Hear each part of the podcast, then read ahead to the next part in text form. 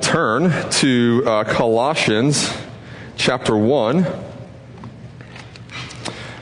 Colossians chapter 1.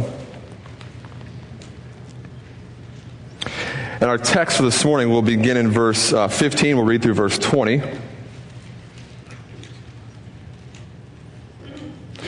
Colossians chapter 1, beginning, beginning in verse 15.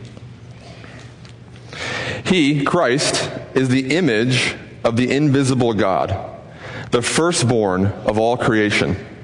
For by him all things were created, in heaven and on earth, visible and invisible, whether thrones or dominions or rulers or authorities, all things were created through Christ and for him. And he, Jesus, is before all things, and in him all things hold together. And he is the head of the body, the church. He is the beginning, the firstborn from the dead, that in everything he might be preeminent. For in him all the fullness of God was pleased to dwell, and through him to reconcile to himself all things, whether on earth or in heaven, making peace by the blood of his cross. Let's pray together. Father in heaven, we are grateful for this, your word. And Father, we're grateful for whom it speaks of. It speaks of the Word who became flesh, Jesus Christ, your Son. And so, Father, we ask that through this reading and through my feeble words, that you would make much of Jesus. That we would see him high and lifted up, that we would see him in the midst of the busyness and the chaos of our lives, that we would see him here this morning. So, Father, we pray that you would bless your word, that you would bless its teaching. We pray that we would come to know our sin, but to know also our Savior, Jesus Christ. So, Father, we recognize this is only possible through the power of your Spirit. And so, Father, Son, and Spirit, we ask that you would bless this now for your glory. In Christ's name, amen. Uh, my children, uh, I have two, they're five and three. Um, well, almost five, uh, are little narcissists. Okay, they're they're they're self-involved narcissists, just like your children. Okay, so don't don't get too high and mighty on me. All right, uh, and the reason I know this is because uh, my wife and I live with them all the time. Okay. Uh, but beyond that, uh, my wife and I have done little to discourage their narcissism. And here's why. It's totally accidental. But the reason is because if you were to go into our house, our house is this old, small 1960s like Florida home. And so we have, for some reason, one of our walls in the dining room is a full like wall mirror. Not sure why. I guess people in the 60s like to look at themselves. Don't know what ha- don't know what's happening, right? But uh, it's a full just mirror. Okay. So at any point in our living room slash dining room, um, you can just watch yourself. You know, do things, eat, drink. Uh, anything, right? You just watch yourself constantly. Uh, and so that doesn't really discourage them from being anything but narcissists, right? Because they're constantly on center stage uh, in their minds, okay? The other thing that we do, and I think you do it as well, is uh, we film everything our kids do. Right, we have an iPhone, we have two iPhones, and so we're constantly filming uh, our children doing anything and everything. And because of that, my beard's a little longer today. I don't know if uh, the mic is scratching or what, but um, so anyways because we're always filming our kids though they naturally they want to uh, watch you know anything. So we're always sitting on the couch and they just all of a sudden they want to pull out our phones and obviously watch themselves on these videos that might have happened that very same day. But what's amazing about it one of the reasons i'm discouraged is because a couple things have happened. There's a few times where I'll be watching this video of our kids, and what's amazing is that we could be watching them, you know, like out in the yard playing. And in the moment, when I was actually playing with them in the yard, things didn't seem all that special or extraordinary. In fact, they seemed quite ordinary. Uh, but it's only in then watching the video, maybe because it's in like high resolution, you know, high def, you know, slick iPhone screen, whatever. But it's in stepping back and watching the recording of that event where I'm, I'm, I'm always struck by just how special it actually was. And maybe it's because we have to sometimes step outside of what's actually going on, right? And get a bird's eye view in order to actually understand who we are, where we are. Understand and appreciate things. I know it's happened to me a couple times when I'm watching these videos. What seemed ordinary, now on the screen, as I'm reflecting and taking, you know, taking back and looking at it from a bird's eye view, it seems, it seems special. It seems amazing. Colossians 1, the text we just read, verses 15 through 20, in my mind has always been a passage of that same nature. In Colossians 1, verses 15 through 20, which we just read, Paul, he does us this huge favor. He does us this huge favor of sort of removing us just for a moment from the busyness of our lives just for a moment from sort of the, the trees of the Christian life and allows us to see the forest to see the forest of God's plan of redemption. Because we're honest with ourselves, as all of us know here this morning, life is hard. It's chaotic. It's eventful. It's discouraging. It's tragic at times. It's all of those things and more. And if we add the qualifier, the Christian life, it sometimes only makes that worse, right? The Christian life is hard. It's discouraging. It's downright confusing sometimes. It's up and down. And in that moment, though, this is where Colossians 1 is a great text because it allows us to step outside of the trees of our daily life, the trees of the Christian life, and see the forest of God's redemptive plan. So I want to do that this morning. And so look briefly, look at verse 15. It says, He is the image of the invisible God, the firstborn of all creation. You see, over the course of human history, things have, have changed and adapted, and we've made great advancements and progress, but there's a few things that have never changed. And one of those things is the desire on the part of humanity to see and experience God. That is innate within every person. We want to see, we want to experience God. And so it's led humanity, though, down different paths. That's the reason why some people have chosen to worship nature right? Because you step outside of yourself for a moment, you see nature, and it's wonderful, it's, it's powerful, it's, it's, it's, it's majestic, it's amazing. And so perhaps there is where our heart is supposed to, to land and worship. But on a more maybe practical, kind of down to earth level, it's also the same thing that's led people to uh, pursue psychic, like psychic readings, horoscopes, whatever we kind of see as this place where the natural and the supernatural maybe seem to overlap. So we go there to, to seek a word from, from God, from the deity, from whomever it might be. Ironically, this desire to see and experience God is also the very same thing that really sometimes creates atheists. Right? The irony is that an atheist really actually wants to know and experience God. The difficulty is that there's been some preconceived criteria they've defined God as being, and when they look in this world, they say it doesn't match. They sort of write the whole thing off. But wherever we find ourselves as a, as, a, as a human race on this spectrum, there is that innate desire within all of us. We want to see, we want to experience God. And the glory of the gospel is that it recognizes this desire. And the glory of the gospel is that it reminds us that this God has actually come and revealed himself to us. That this invisible God has not remained hidden, he's not remained aloof, but he's come. He's revealed himself in the person of Jesus Christ.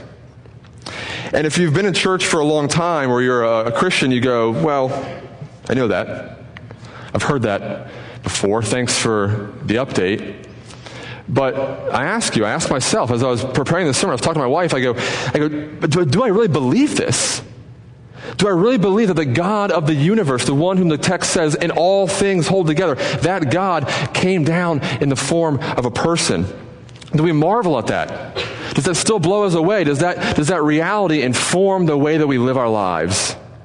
Does it inform the way that we hope in the midst of storms and trials? You see, the God of the universe revealed himself to us that he might love us, but also that he might save us. He revealed himself that he might save us. And, and we know how, but here's the glory of it. Think about those, those, uh, those cheesy, like, action movies, maybe particularly like a, of the Western variety, right? Where there's always that line as, like, the good guy and the bad guy are struggling in a fight or a duel to the death, and one of them says that cheesy line, prepare to meet your maker, right? And then the lights go out and that person dies and they have met their maker, right? Well, cheesy action movie. But there's truth in that, right? Is there not? At death, every person will indeed meet this God who has revealed himself in Christ. But here's the problem. If we wait until that moment for the introduction to be made, it's too late. It's too late. For at that moment, what happens? We stand before the God of the universe with every thought laid bare, every hidden action disclosed with no covering, with nothing but our shame and our sin. And the Bible, what does the Bible do? The Bible implores us, it says, never wait for that. Do not let death make the introduction for you, but come to know this God in the person of Jesus Christ, how he has revealed himself, so that when we cross that river of death, we do come into God's presence, but this time we're covered.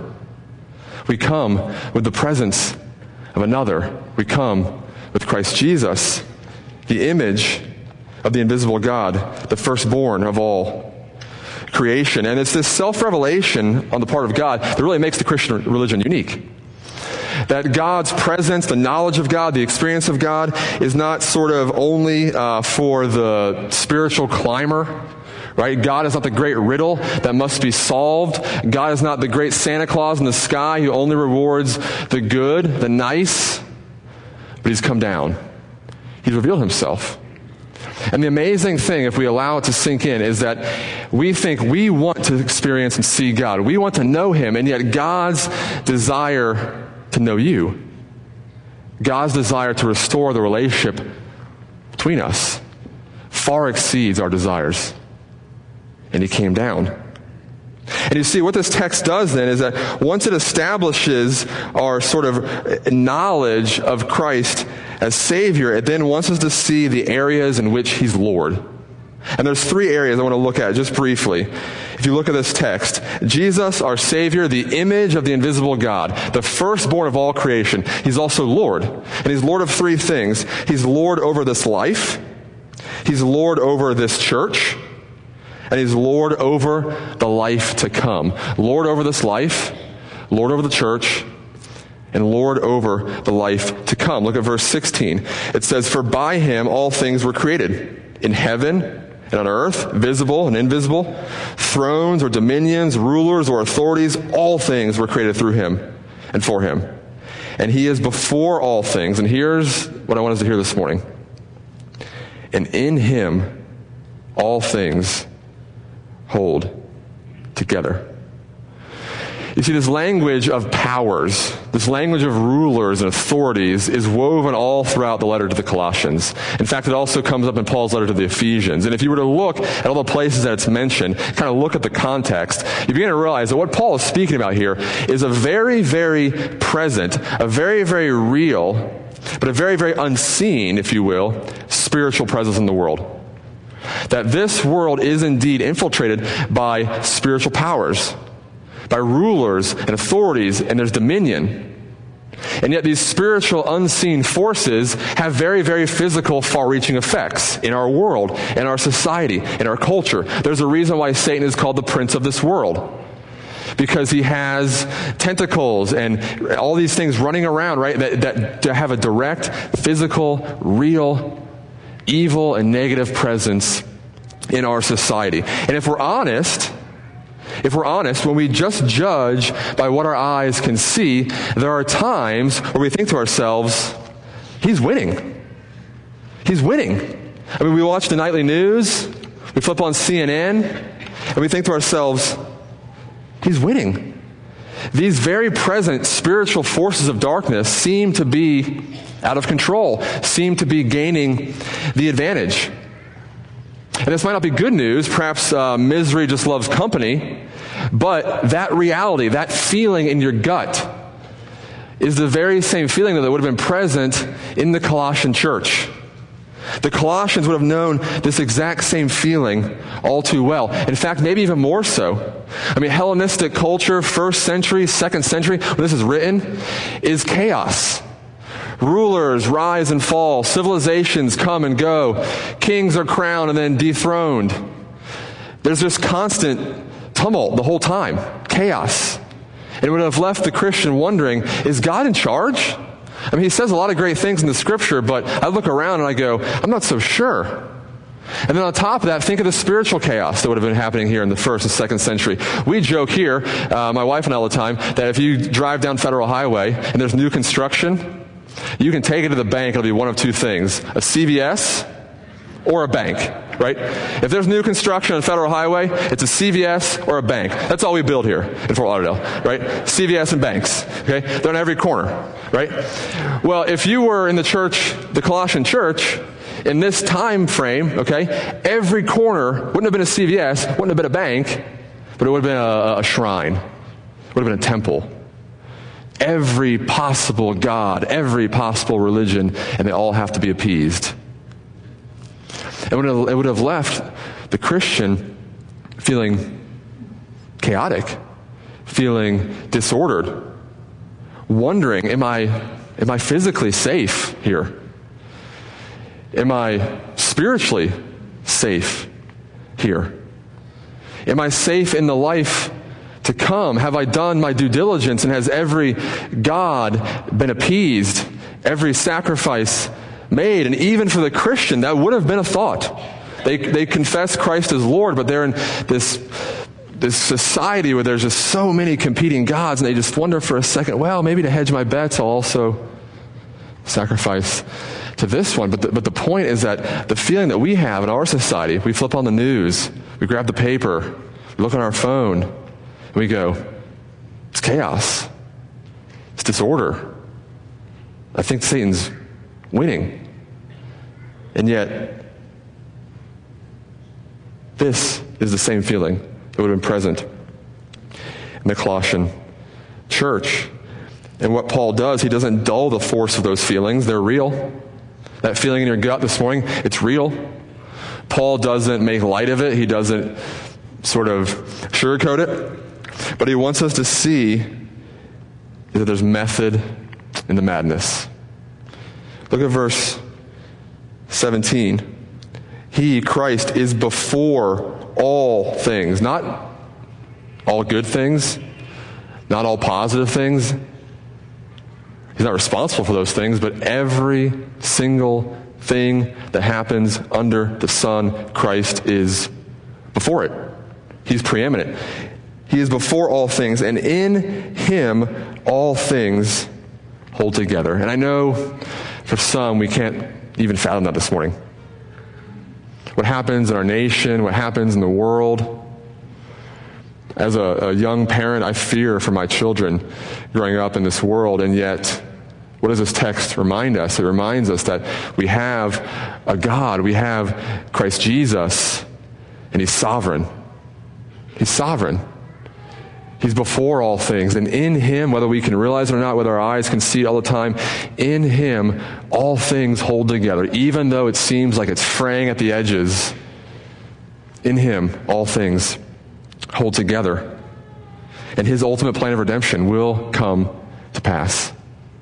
And so Paul takes this sort of cosmic focus, reminding them of Christ's lordship over all of life but then he brings it down even more narrow and he says he's also Lord of the church. Look at verse 18. He, Christ, is the head of the body, the church.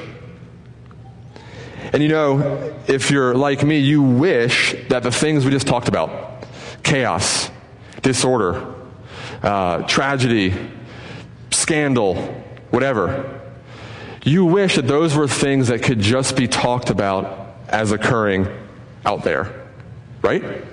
We wish that we could just say, the world out there is a mess. The world out there is chaotic. The world out there is disordered. But the truth of the matter is that all of those adjectives we just used, unfortunately, also can be applied to the church. To the church. The church is a mess. The church is disordered. The church is chaotic. Leaders come and go. Ministries come and go. Scandal comes and goes. The church is chaotic as well. The church is her own mess at times. And what does Paul say? But he says, He is the head of the body. Christ is the head of the body, the church. And you see what this does for us? You see, Christ's lordship doesn't excuse any of those things of, uh, as being present in the church. And Christ's lordship certainly isn't the cause of any of those things happening in the church. But the lordship of Christ is the rock that we can lean on. It's the rock that we can stand on when those things occur and realize that He is the head of this body, that He is the head of this church, that He is the great bridegroom, and His commitment to this church locally and His commitment to this church globally, right, far exceeds ours. And no matter what the church goes through, and no matter what the church is guilty of, Christ loves her still. Christ provides for her still. And Christ promises that even in our best attempts to screw the whole thing up, his plan of redemption will come to pass. That he will be glorified in and through his church. And so Paul wants to remind people who are sort of just thrown by what they see in the world and thrown by what they see in the church to remember there is a God, there is a Lord, and he's Lord over all. But to kind of bring it now, to kind of land the plane, look at, uh, keep going, look at verse 18. He is the head of the body of the church. He is the beginning the firstborn from the dead, that in everything Jesus might be preeminent. If you were to go back and look at verse 15, there's the same language of firstborn, right? He's the firstborn of creation, and he's now the firstborn of the dead. And that language, especially the first one, that Christ is the firstborn of creation, that's thrown many people over the years. Does that mean that Christ is, is lower than the Father? Does that mean that Christ was created like, like you and I? And that would obviously be hugely problematic.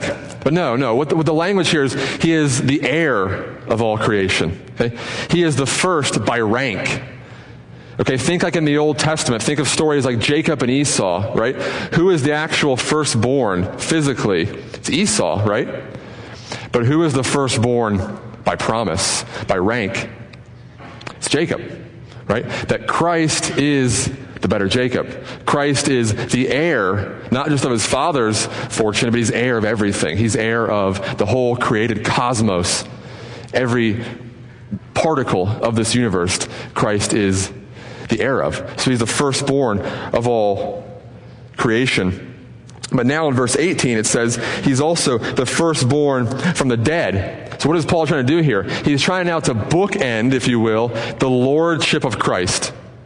That the lordship of Christ, it's over this church, it's over our lives, but it's also over the entire cosmic order, the history of the universe. That Christ was there in the beginning when the foundations of the world were laid.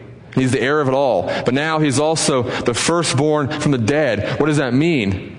He's Lord over the life to come. He's Lord over new creation. Isn't that amazing? You see what happened when Christ came to earth? What did he do? He came on a mission, right? He came on a mission as God to live the life that we couldn't live, to die the death that we deserved, that we owed to God because of our sin. And yet, what did he do? He rose. He rose from the grave. To use that great line from the doors from Jim Morrison, Christ was the one who broke on through to the other side, right? He was the one who went through death and he came up on the other side. He broke on through. And you see, because of that, he is the firstborn of the new creation. He is the firstborn from the dead. And the glory of the gospel is that that is your destiny as well. That is my destiny as well. The moment that you put your faith in Christ Jesus, the hourglass of your life, the sand is running out, right? The hourglass of your life is stopped. Think about that for a second. The moment you put your faith in Christ Jesus, you have entered into eternal life. Eternal life. It's begun. And yes, you too, yes, I too will one day pass through death, but because of the one who goes before me, because of Christ Jesus, I will share in that same destiny. You will share in that same destiny of resurrection, of life eternal, of life in God's presence forevermore. And if that's not enough, the, the, the, the mind blowing reality is that we'll wake up on the other side we'll wake up in God's presence. And the amazing thing is that God will not throw you out. God will not cast you out of his presence because you now belong there. And why do you belong there? How do you belong there? Let's finish the, the paragraph. Verse 19. For in Christ all the fullness of God was pleased to dwell. And through him, to reconcile to himself all things, including you and me, whether on earth or in heaven, making peace with God, making peace for you, making peace for me by the blood of his cross. And so, how do we have hope? How do we have peace? in this life when we flip on the news and see what we see?